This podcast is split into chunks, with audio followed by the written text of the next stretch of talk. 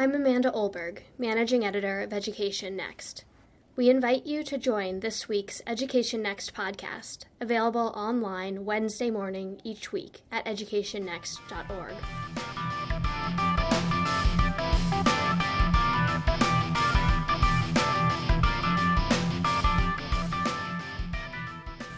Chicago's got financial problems. Uh, one of the biggest is the unfunded pension liabilities that have accumulated over the years. Uh, Mayor Rahm Emanuel is doing his best to come up with a tax plan to uh, help alleviate the problem. Um, but how did the city get into such a problem and how is it going to solve it and what are other districts going to do? All these questions are on the table today. And fortunately, I have with me today Michael Podgursky from the University of Missouri, uh, leading expert on pension reform, especially in education. This is uh, Paul Peterson, uh, and I am delighted to have Mike with me. Mike, how did Chicago get into this mess? Well, uh, First of all, we should note there are other places that are in big messes, but Chicago's a bit of the poster child, but there are other close candidates for poster children on this. But but the um, Chicago is like uh, a number of other states. Chicago is unusual in that it's running its own plan. It has a municipal plan, but California has a statewide teacher plan that's in deep trouble the downstate plan in Illinois is in trouble, New Jersey's in trouble, Louisiana's in trouble, other states are in trouble.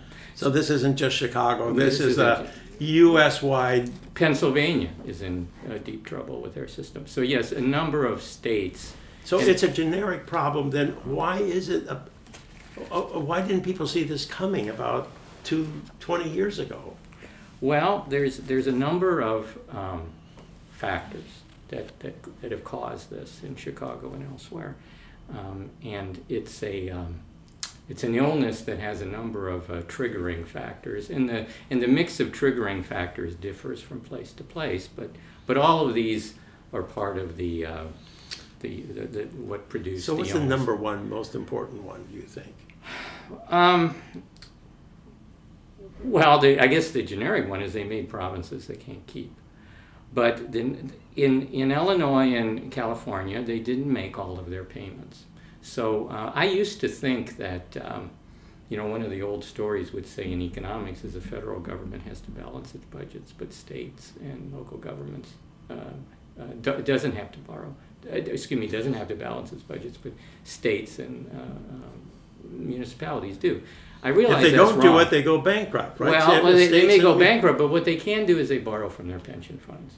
And that's what many states did, particularly after the recession in 2008. They just didn't make the required contributions to their pension funds. So that's one factor. Second factor, these are all defined benefit systems, which means you're promising a given level of benefits in the future to your work uh, workforce. And the courts have treated these as really almost untouchable. If you could apply the pi- private sector standard that would protect uh, benefits that have been accrued up till now, but then you could change the plan going forward, states and municipalities could get out of this pretty uh, well. They could get out of it a lot easier. So but part the, of it is the courts. The, the courts, courts, are saying yes. you made a promise many years ago, and this promise holds indefinitely. Yes, it, it's it's sometimes it's called day of hire. So if, if you're hired today, I can cut your salary. You know, once your contract expires, I can cut your salary. I can lay you off. I can change your teaching load. I can change class size. But the thing I can't change is the pension guarantee that I promised you at day of hire. And in fact, not only day of hire, but any enhancement that occurred since the time I hired you. That's the what the courts have basically said in most cases, particularly in Illinois. So that's the second thing. They can't they can't cut these benefits. The third factor that's going on that's not as widely understood is that, you know, in a world of four or five percent inflation, well, let me back up. These, the, these plans are giving out benefits assuming an 8% return on average on their uh, benefits. Well, nobody gets an eight percent return indefinitely. That's Well, a violation of basic economic principles. Well, 20 years ago, when inflation was running 5, 6, 7%, it wasn't that hard to hit 8%, right? You could just invest in government bonds and, and hit that almost. Now we're in a world of almost zero inflation. And so we're talking 8% real now. and that's a hard target. And so what's happened is they're, you know, with the, with the meltdown in 2008, they're not hitting the target. So they've been giving out benefits assuming they can hit 8%, and they're not hitting 8%. In response to that, many of them are taking on more risk, which puts them in, e- in an even more precarious Oh, situation. what do they do when they take on more risk? Uh, uh, find some crazy investments that are generate a twenty percent return. Well, um, some of that, they may be doing that. It's not as transparent as it should be. But they've moved, it used to be in the old days of these pension funds, they invested in government securities, 100%. Then they started moving into stocks. Now they're moving into venture capital, private equity, hedge funds. And so it, and one of my friends at the Fed jokingly says, dark matter. so we're, you know, they're taking on more risk. So, so that's a factor as well. Then finally, during the, the boom years of the 90s, when there was a stock market boom, almost every fund enhanced the benefits retroactively for, for uh, teachers as well as Oh, others. so when they started uh, running some pretty good returns on their investments, they said, "Oh, we can give away some more money to our employees Well- and make them happier, and we can uh, make deals in the collective bargaining process that uh, will make it easier to get to go." Well, the prudent thing to do would, so the answer is yes, and the prudent thing to do would have been to put that money away for a rainy day. But governments are not, state and local governments aren't predisposed to do that. And so the interest groups, primarily the unions, teacher unions, came forward when the plans would go even up to 90% or so funding or over 100%, they would come in and, and, and almost all of these plans enhance benefits. Well, one of the things about these defined benefit plans that has always annoyed me the most is the way they cheat the beginning teachers. That many teachers, if they only teach for five years, and lots of teachers only teach for five years, won't get any benefits at all. And so most of these benefits go to just uh, those who may decide to make it their career and stay in one state or one school district.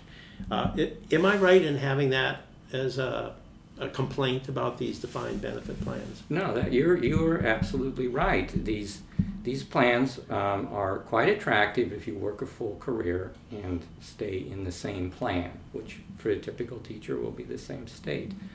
Uh, but they're designed to punish mobility, and they do that very effectively. So that if you split a teaching career between two different plans, you'll be much worse off than a teacher who spends, say, 30 years in one plan versus 15 and 15. And then, of course, if you never, some of these plans have 10 year vesting. So if you go from one state to another state to another state, working nine years, nine years, nine years, you have no pension. So well, what percentage of teachers will leave the profession within five years? it's not as high as we used to think, but I think with the new longitudinal surveys, uh, you know, at least 30%. And urban, and in particular, urban teachers much higher. Charter school teachers much higher. So about a third, maybe, of the teachers will probably get nothing from their pensions. That's correct. They'll they'll get their own contributions back, but they won't get any employer contributions, and they won't have a claim on any future pension. They'll just get their contributions back. In most cases with interest, but in the state of Illinois, not only will they it's nine in Illinois, new teachers contribute 9.4 percent. They won't even get interest on that, and in fact, the state of Illinois will dock them one percent a year, so they get a negative interest rate. So they won't even get their all their contributions back. So it's not even fair to the teachers. I mean, it's not No. fair to the taxpayer, and it's not fair to the teachers. So who is the big beneficiary? Well, people who were born in the correct generation. So uh, retired teachers who, who retired in the 90s, they received these enhancements. Um, you know, did very well. School administrators, these systems are designed. Um, we, we say they're backloaded. So if they, a core problem is your benefits aren't tied to your contributions. So if you make a lot of money at the back end of your career, the pension you collect is tied to what you're making. Just your final two, three years or That's something like correct. that. So if you move into the central office, you become an administrator, a principal. Uh, you're going to end up collecting a lot more than you contributed. Uh, well, your rate of return is going to be very high because you, you, you now have a higher salary at the end of your career. Well, how are we going to fix this? Well, I think there, there are a lot of things that can be done to fix it, but I think the core principle uh, has got to be to introduce a system at, where benefits are tied to contributions at the individual level. And that will increase transparency. It'll be, it will be quite clear that this is the money that's been, been put aside for your retirement. It could be like something like TIAA-CREF, where you can annuitize it at retirement age. You know, so you have three hundred thousand dollars there. This gets you an annuity of this. You want to work five more years and make it four hundred thousand, then you'll get Y. If we do that at the individual level, and and uh, we have a system like that, then you can't get into trouble. Okay, then everyone's benefit will be tied to what was put aside for them. Now, there's a variety of ways to do that. You you don't have to go over to just privatize the whole thing with an individual retirement account. You can have what are called cash balance plans, that were ba- basically the plan guarantees you a rate of return, a reasonable rate, four percent, five percent. If they do better than that, then you can get a bonus for that year. But what happens is then the pension will smoothly accrues. Every year you get 4%. And and it just grows smoothly. If you leave after five or 10 years, you can either take the money out and get your full 4%, or leave it in and let it grow at the guaranteed 4%. Now, the pension plan makes the investment decision, so all of their expertise and their low administrative costs will stay. You won't have to make decisions about how to invest stocks. So that's one option, a cash balance plan. A number of states have implemented these. Uh, Well, Nebraska. why doesn't that just be, why isn't that the general solution then? At least for all future teachers, this is the way to do it. You will still have this problem hanging over you, but you won't be seeing this problem grow and grow and grow as you move into the future. Well, some states have done this. Kansas is putting all new teachers into a cash balance plan.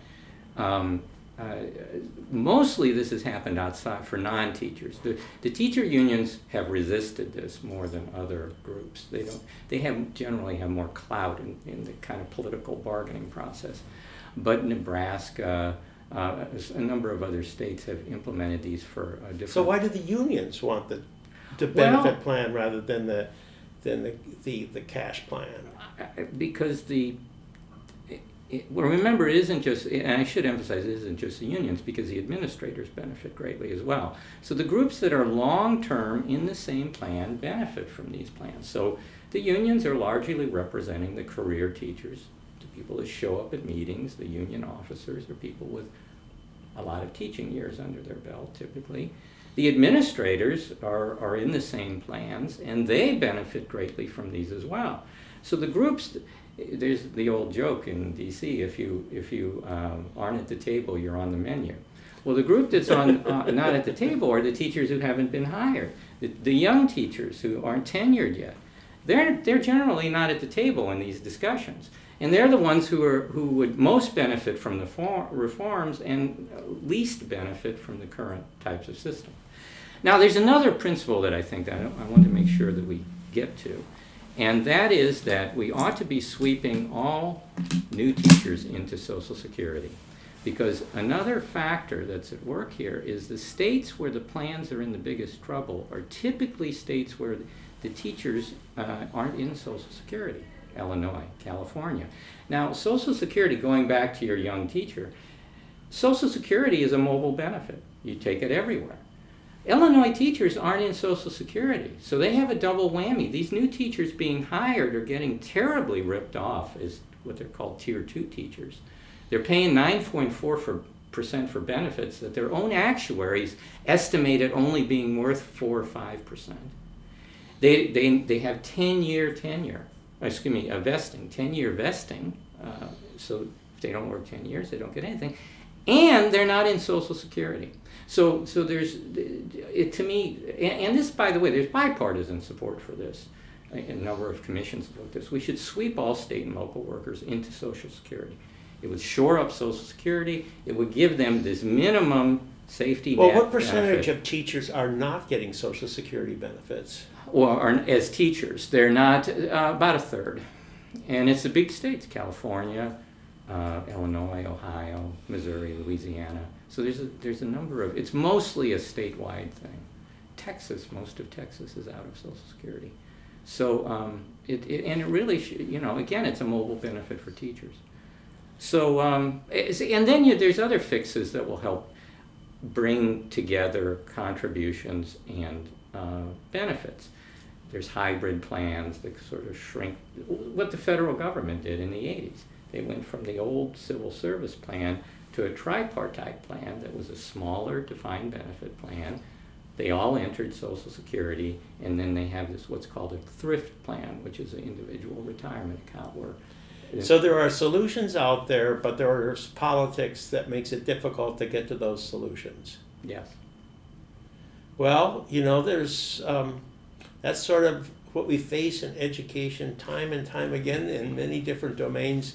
Mike, this has been great having this conversation. Uh, I'm sure our listeners are going to uh, want to listen three times through to this podcast because Okay. there's so many details in there that are, are so critical. Thank you well very they much. can read Education Next and get details and go Thank you. through some old articles. Thank you for tuning in to Education Next's weekly podcast, released every Wednesday morning. For more on education reform, visit us online, educationnext.org.